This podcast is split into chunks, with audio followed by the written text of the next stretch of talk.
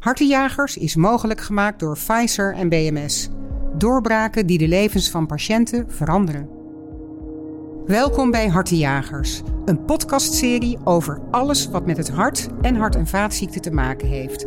Met boeiende gasten die je kennis verbreden. Soms een beetje luchtig, soms diepgaand en altijd interessant. Mijn naam is Carla Schenk en ik ben communicatieprofessional en presentator van de serie Hartenjagers. En dat doe ik samen met Martin Hemels, cardioloog bij het Rijnstaten Ziekenhuis. Martin, fijn dat je weer hier bent vandaag. Eens gelijks. En samen jagen wij dus naar informatie die met het hart- en vaatstelsel en cardiologie te maken hebben. Vandaag is onze gast professor Dr. Menno Huisman, hoogleraar intern geneeskunde bij het LUMC. En we hebben het over de invloed van COVID-19 op mensen met hart- en vaatproblemen. Menno, welkom. Ja, dankjewel.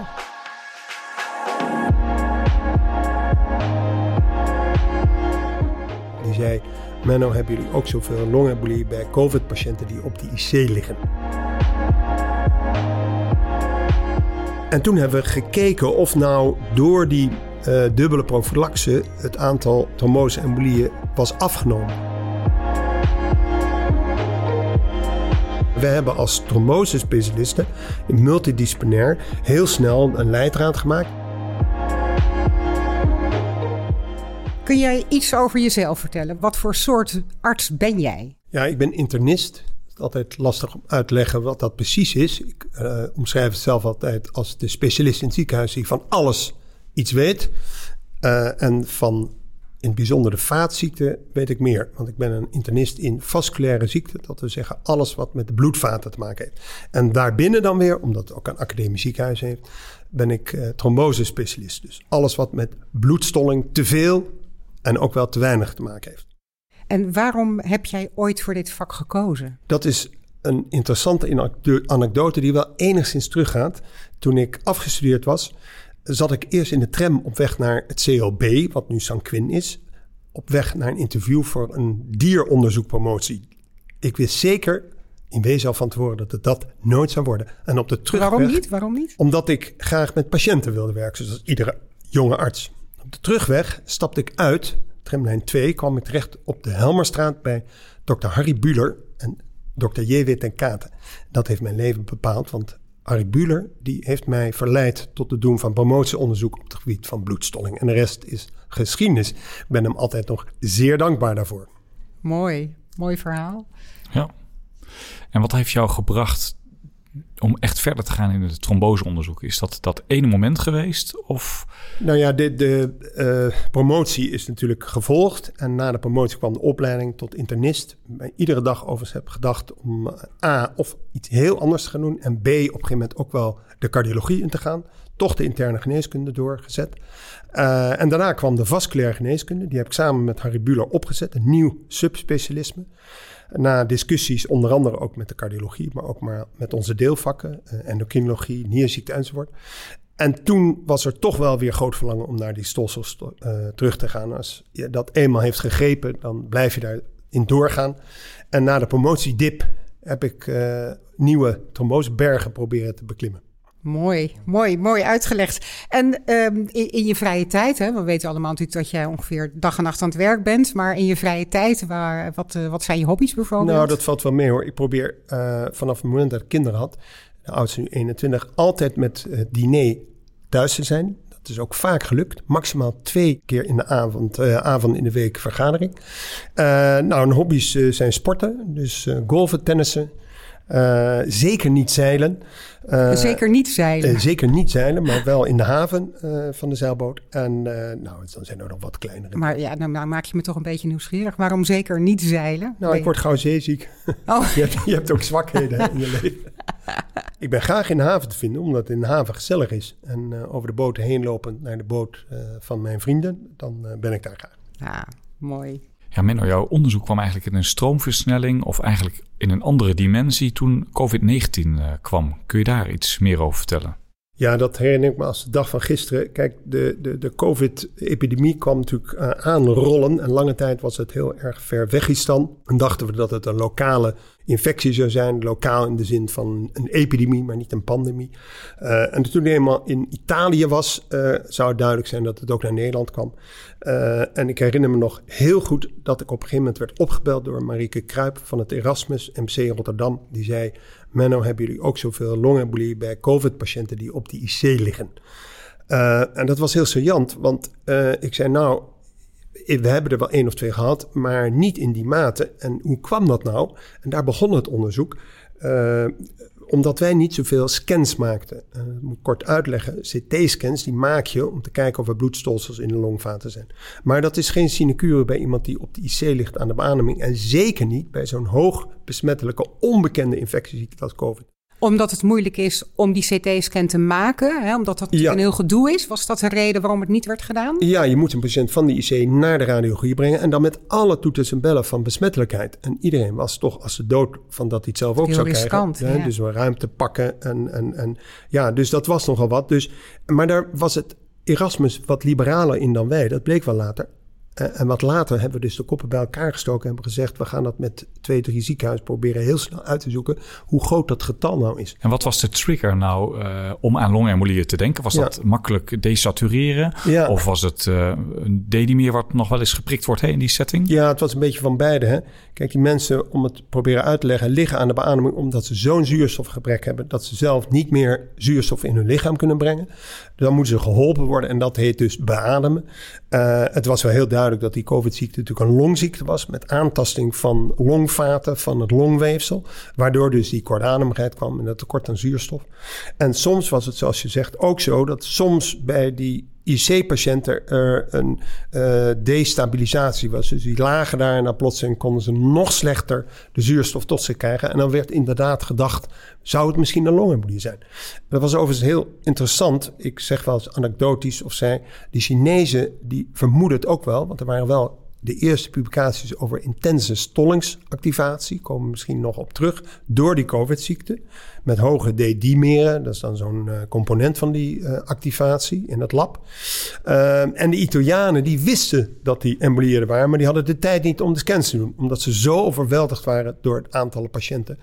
Uh, dat zeiden ze later tegen ons toen wij die publicatie het licht hadden doen schijnen. En naast die longembolieën, er is ook veel gesproken over mogelijk eh, dat het hart ook uh, aangetast zou kunnen worden. Ja. Uh, hoe was dat in de praktijk? Ja, dat viel dus reuze mee. Hè? dus dat was wel opvallend. Want iedereen zou natuurlijk denken van nou ja, dat hart dat moet ook meedoen. Maar zoals je zelf natuurlijk goed weet als cardioloog, dat hart is in wezen goed bewapend tegen virusziekten. Dat slaat toch heel zelden op het hart.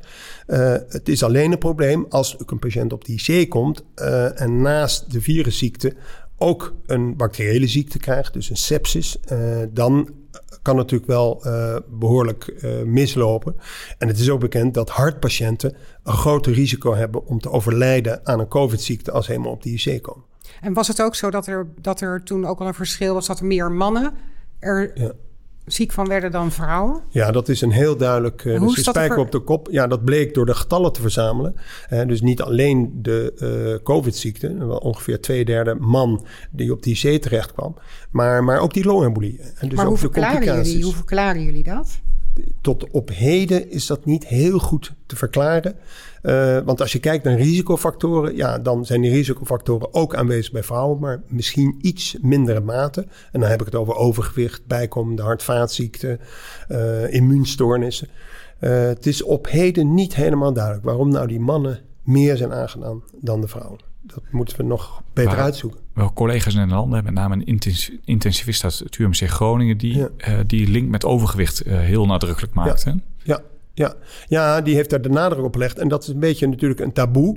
Uh, want dat is dezelfde richting als uh, bepaalde bevolkingsgroepen... die ja, uh, in wijken wonen waar ze dicht op elkaar leven... bepaalde geloofsovertuiging hebben.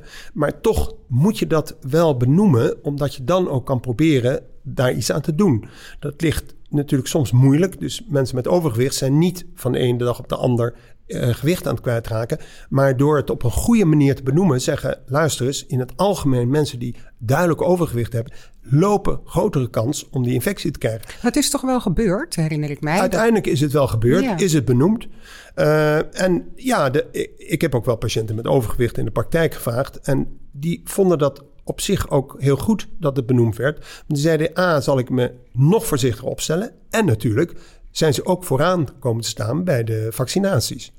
ze zijn door de huisartsen naar voren gehaald als ze bekend waren met overgewicht. Of ze konden zelf zich melden van ik heb duidelijk een overgewicht.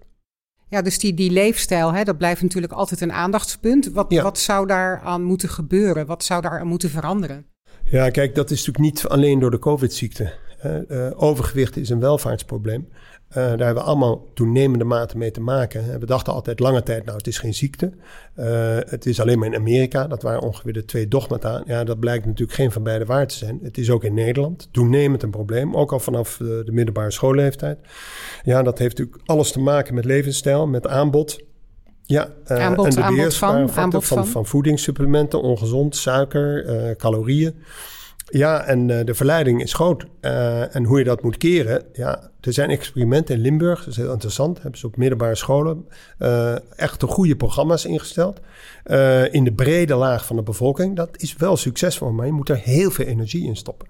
En de vraag of het een overheidstaak is, ja, dat is een politieke vraag. Maar ook wel weer een vraag Wat vind van jij? ons allemaal. Vind jij dat dat een overheidstaak is? Nou, ten dele is het een, uh, een overheidstaak. Je moet goede voorlichting geven. Je moet ook ondersteunen dat preventie belangrijk is. Ik moet wel zeggen, bijvoorbeeld ook in het LUMC was dat twintig jaar geleden totaal niet gehoord. Er zei nee, dat is voor de huisarts. Maar nu hebben we wel een levensstijlafdeling uh, met uh, Hanno Peil uh, als hoogleraar in een connectie met TNO Voeding. Dus er is wel een begin dat daar aandacht voor is en terecht. Ja, en om weer de connectie te maken met COVID. Hè, denk er terug aan de lockdown, het thuis moeten werken. Ja. Um, je mocht niet meer zomaar de straat op. Ja. Dat heeft natuurlijk ook weer eigenlijk bijgedragen aan dat er meer verdere ontwikkeling van overgewicht was, juist als gevolg van COVID. Hè? Een beetje paradoxaal. Maar, de coronakilo's, ja, daar, daar, ja. daar spraken de patiënten ook over op de praktijk. Uh, ja, dat is natuurlijk erg lastig. Want als je niet eens meer dag in dag uit naar je werk gaat en toch ook je beweegt. Uh, en als is het dan met de auto, maar je bent even niet meer thuis, dan heb je ook minder neiging om te snacken. Dus uh, het is niet afgenomen in die tijd. Dat, dat zeker niet.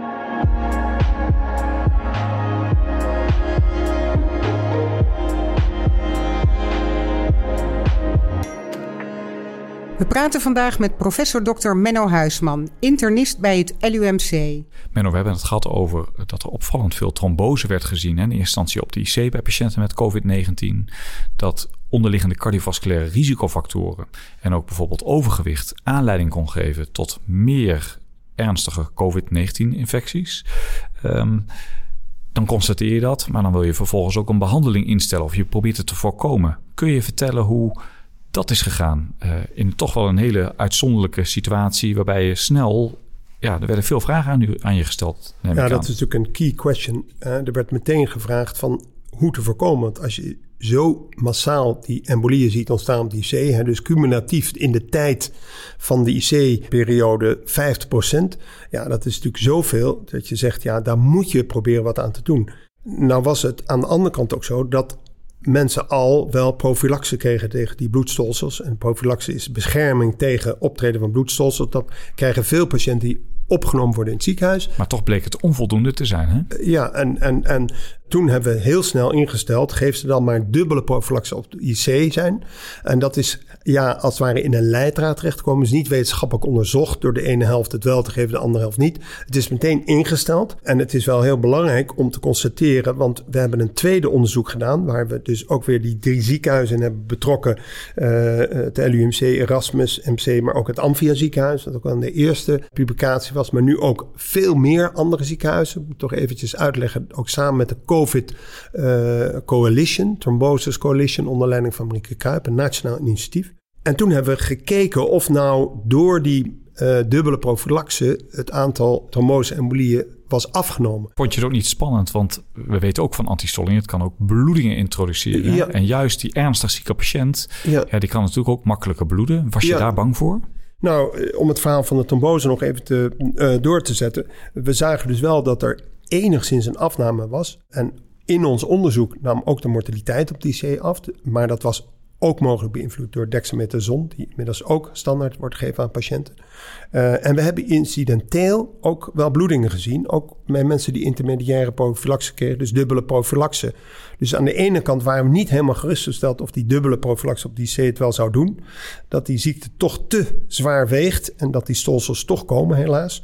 Uh, en aan de andere kant, inderdaad, als je dan mensen ja, in extreme geval waren er ook wel stemmen om die mensen therapeutisch vooraf maar te antistollen.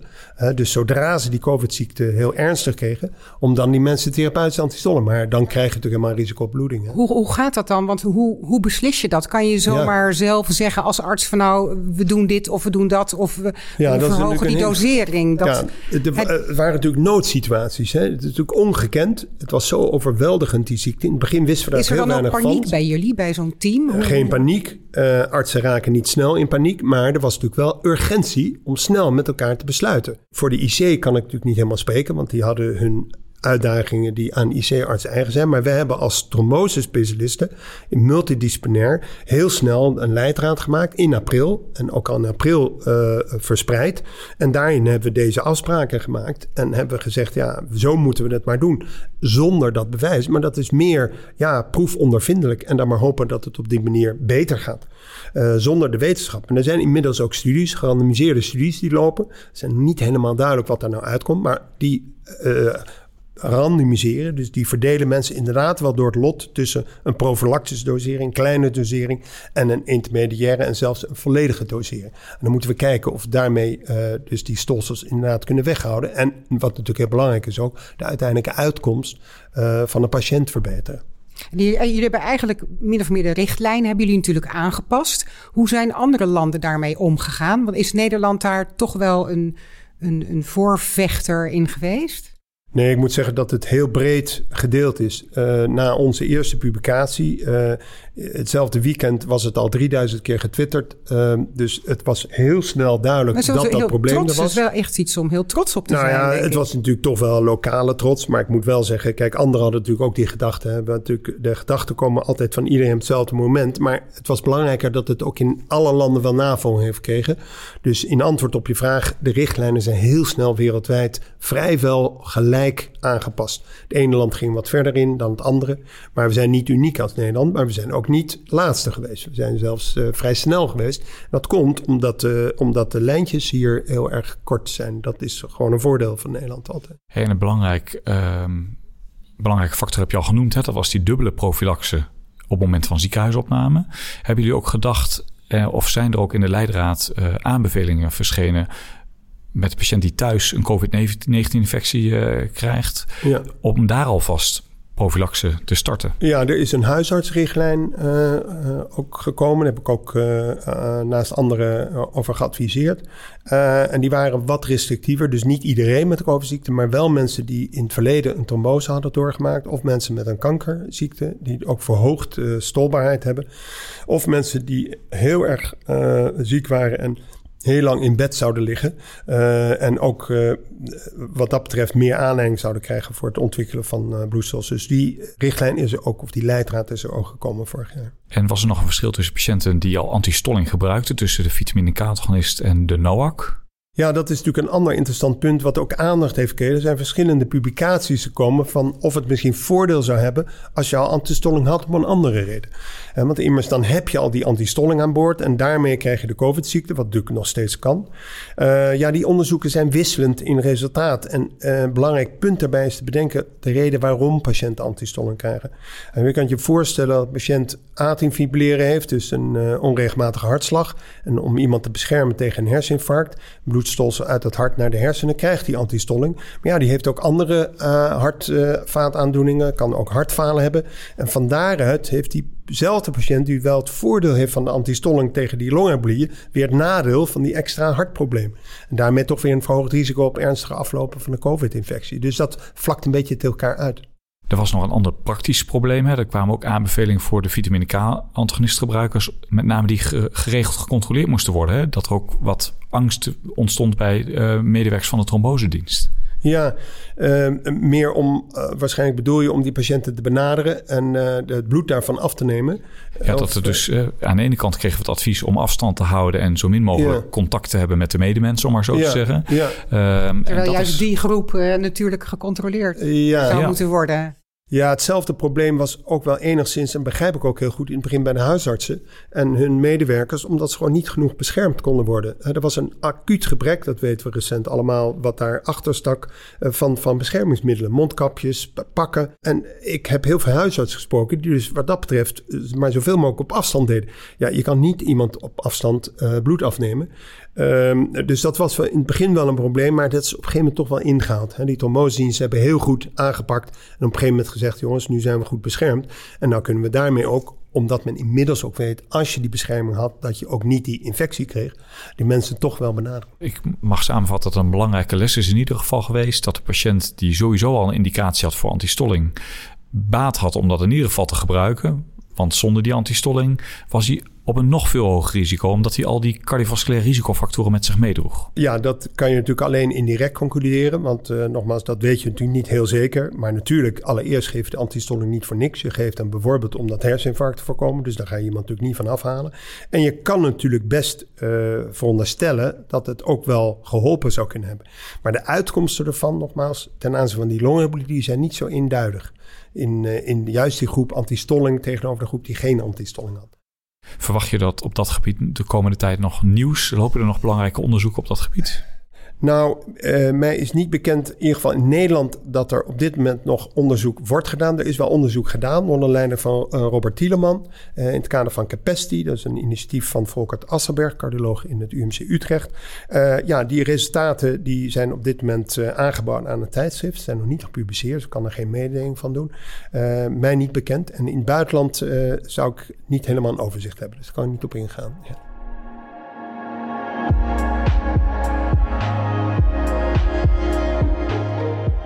In het derde en laatste blok hebben we het over de toekomst. Virussen veranderen, dus wat gaan jullie doen om je patiënten te beschermen? He, virussen zijn straks voorbij, er komen natuurlijk weer nieuwe virussen.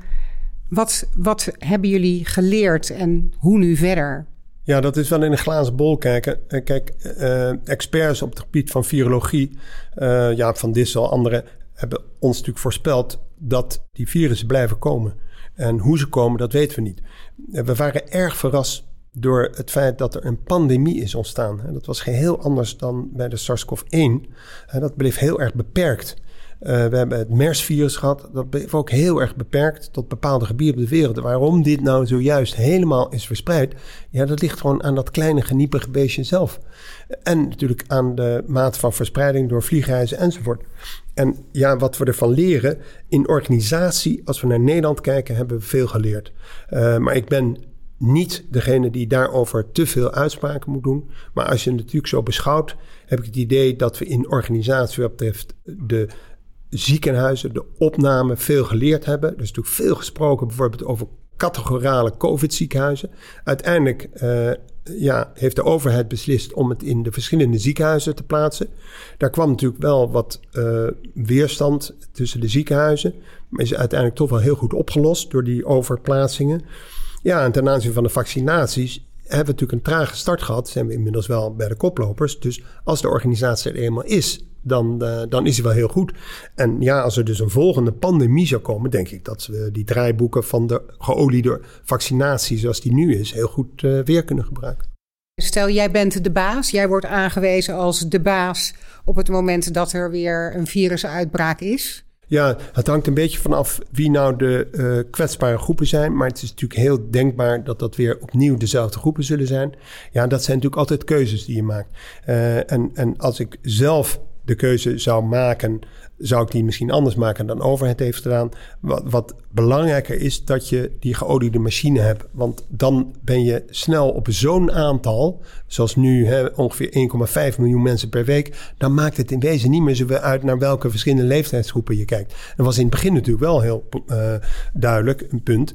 De heel oude uh, kregen het en dan lange tijd toch even niks. En er waren natuurlijk andere groepen die zeiden: hé, hey, en waarom ik dan niet? Dus dat, dat is ook weer heel lastig om op te lossen. Dus uh, wat dat betreft ook een ondankbare taak voor de, voor de minister. Uh, en uiteindelijk, nogmaals, zijn we nu wel bijna zover dat we toch het grootste deel hebben gevaccineerd die wil vaccineren. Misschien nog een ander punt. Er zijn dus bevolkingsgroepen die zich niet willen laten vaccineren.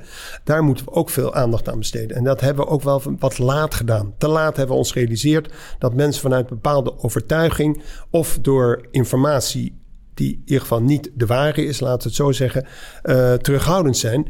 Ja, dat moet je ook met een volgende virus. Uh, wat, wat, zouden we daar anders, wat zouden we daar anders in moeten doen? Nou, dat, dat ligt vooral op het gebied van, van toch ook weer voorlichting. Dicht bij leids mensen blijven van mensen die bepaalde overtuigingen hebben. Daar, daar win je het mee volgens mij. Als ik naar Engeland kijk, hè, er werd gevaccineerd in tempels, in moskeeën. En waarom? Omdat die lokale opperhoofden zeiden dat vinden we een goed idee. En we doen dat heel dicht bij onze uh, groeperingen.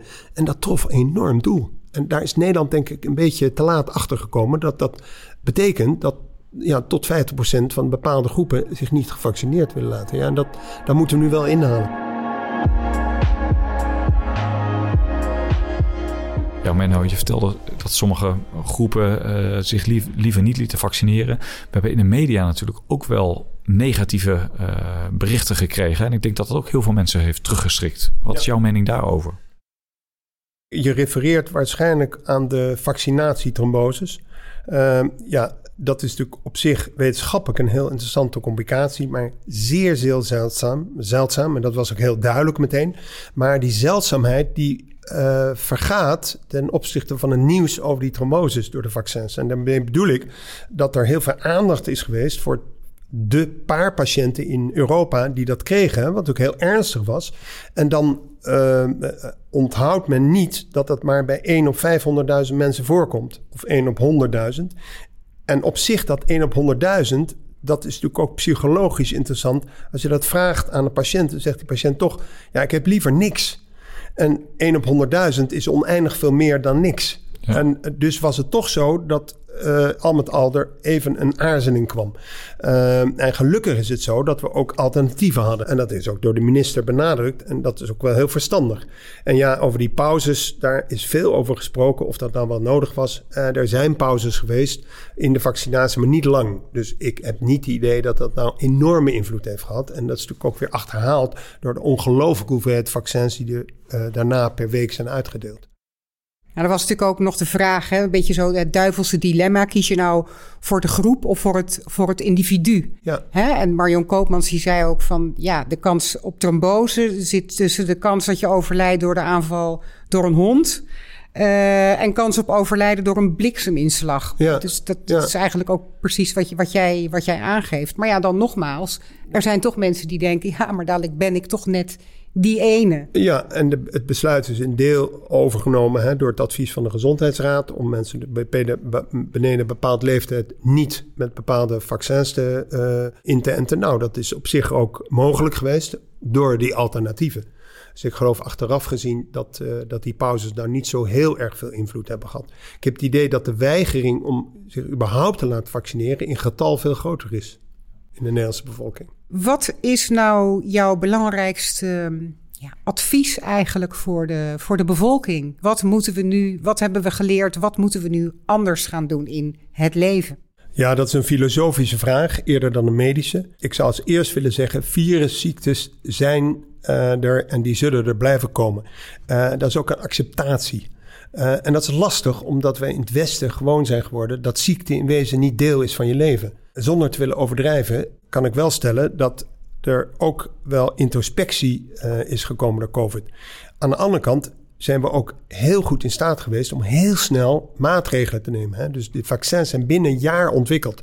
En dat geeft mij een ontzettend positieve inslag dat de mensheid dus in staat is om zo'n pandemie heel snel de baas te worden en te overwinnen. En dat is een les voor toekomstige virusinfecties. En dat geeft ook enorme geruststelling. En het is ook zo, en dat hoop ik van harte, dat er initiatief is, en dat weet ik uit, uit G7-overleg, dat we ook kijken naar uh, buiten Nederland. En dan vooral natuurlijk naar de rest van de wereld. Want er zijn natuurlijk wel, laten we ons realiseren, ongelooflijk veel mensen op de wereld die nog niet gevaccineerd zijn. Daar moeten we onze uiterste best voor doen. Die mensen dat ook krijgen, die vaccinaties. En als zo'n virusinfectie dan toch weer om zich heen zal slaan en een druk zal leggen op de IC, moet er ook uh, discussie komen over de capaciteit in Nederlandse ziekenhuizen. Vind je dat daar ook echt nog iets moet veranderen?